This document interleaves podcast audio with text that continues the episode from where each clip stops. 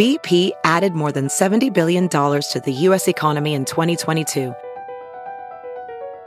Investments like acquiring America's largest biogas producer, Archaea Energy, and starting up new infrastructure in the Gulf of Mexico. It's and, not or. See what doing both means for energy nationwide at bp.com slash investing in America. Making More Sense, published in Week in China. Read for you by Sylvia Franke. The 1956 novel Minority Report, which was turned into a blockbuster film of the same name by Steven Spielberg in 2002, underlined the Cold War anxieties of its author Philip Dick.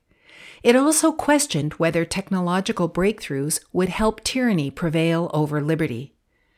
Many of the fictional technologies portrayed by Dick half a century ago are now today's reality, as touchscreens, retina scans, and personalized advertising have all become fixtures of everyday life. Predictive policing and self driving cars are not yet so widespread. For them to become more commonplace, further breakthroughs in technologies like algorithmic surveillance are required. An eight year old firm from China called SenseTime is a major part of the revolution in artificial intelligence, with know how that could help governments better manage their cities and car makers roll out vast fleets of driverless vehicles. Fueled by an atmosphere of deeply entrenched trade and tech tension between China and the US, the company has also found itself as a subject of suspicion in Washington political circles, however. Indeed, SenseTime is now on the receiving end of some of the same sanctions efforts that have hampered 5G leader Huawei's commercial prospects for much of the last 18 months. Yet the adverse attention seems to have done little to take the shine off the AI developer's recent IPO in Hong Kong. Step forward, SenseTime. Paradoxically, many Chinese now view American sanctions as a badge of honor for China's tech champions. They see it as an alternative gauge for measuring the relative strengths of their tech firms.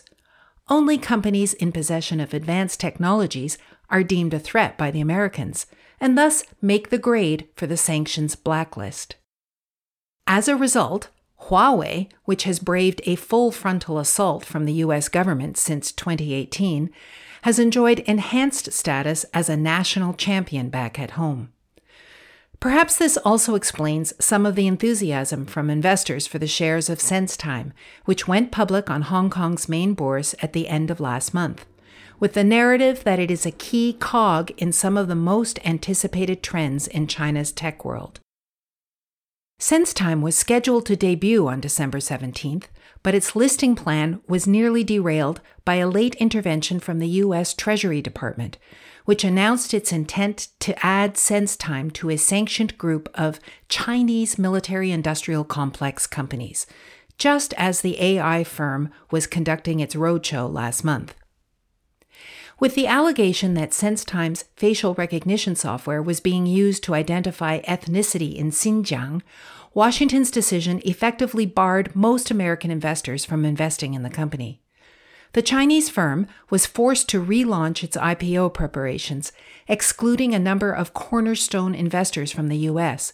and replacing them with Chinese entities, such as the state backed Mixed Ownership Reform Fund. A number of American fund managers were said to have pulled their orders from the IPO's original institutional tranche as well. SenseTime has denied that its technology is being deployed in measures to monitor the ethnic Uyghurs in Xinjiang. The accusations are unfounded and reflect a fundamental misperception of our company.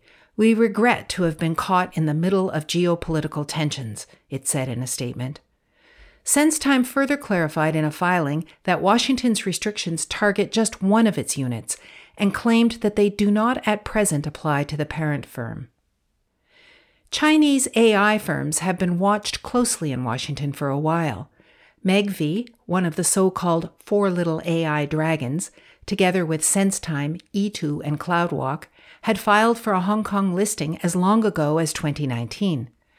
Its IPO was shelved after the US government put Megvii and SenseTime on an entity list and barred them from buying US technology.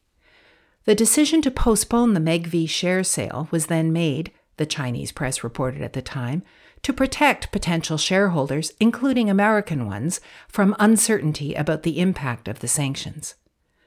SenseTime finds itself in a similar situation now, with existing shareholders, including U.S. private equity firm Silver Lake and chipmaker Qualcomm.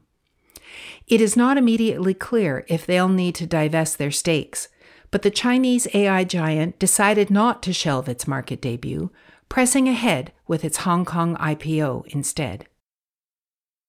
How have SenseTime's shares performed? The company came to market amid bearish sentiment in Hong Kong.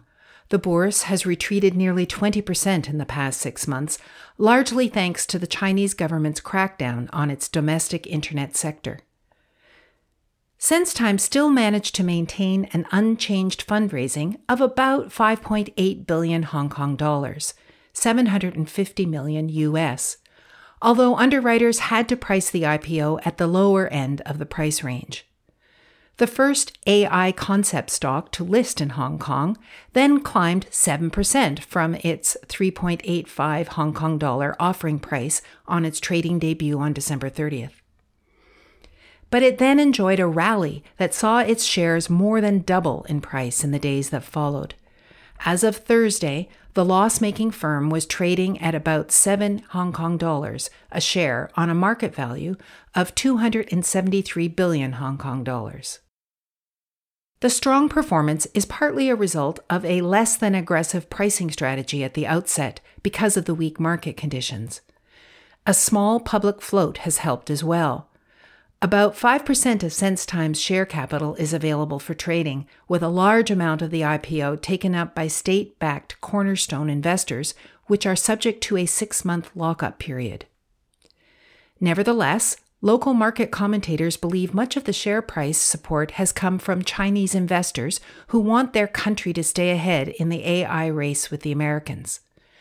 Financial columnist Chan Yan Chong described it as an in your face rally and told news portal HK01 it was an implicit rebuke for Washington's sanctions.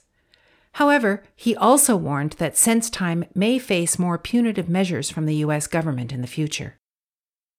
There are many, of course, that see fundamental value in investing in a leading artificial intelligence firm in the Chinese market especially at a time when other tech champions seem to have lost favor with the local authorities.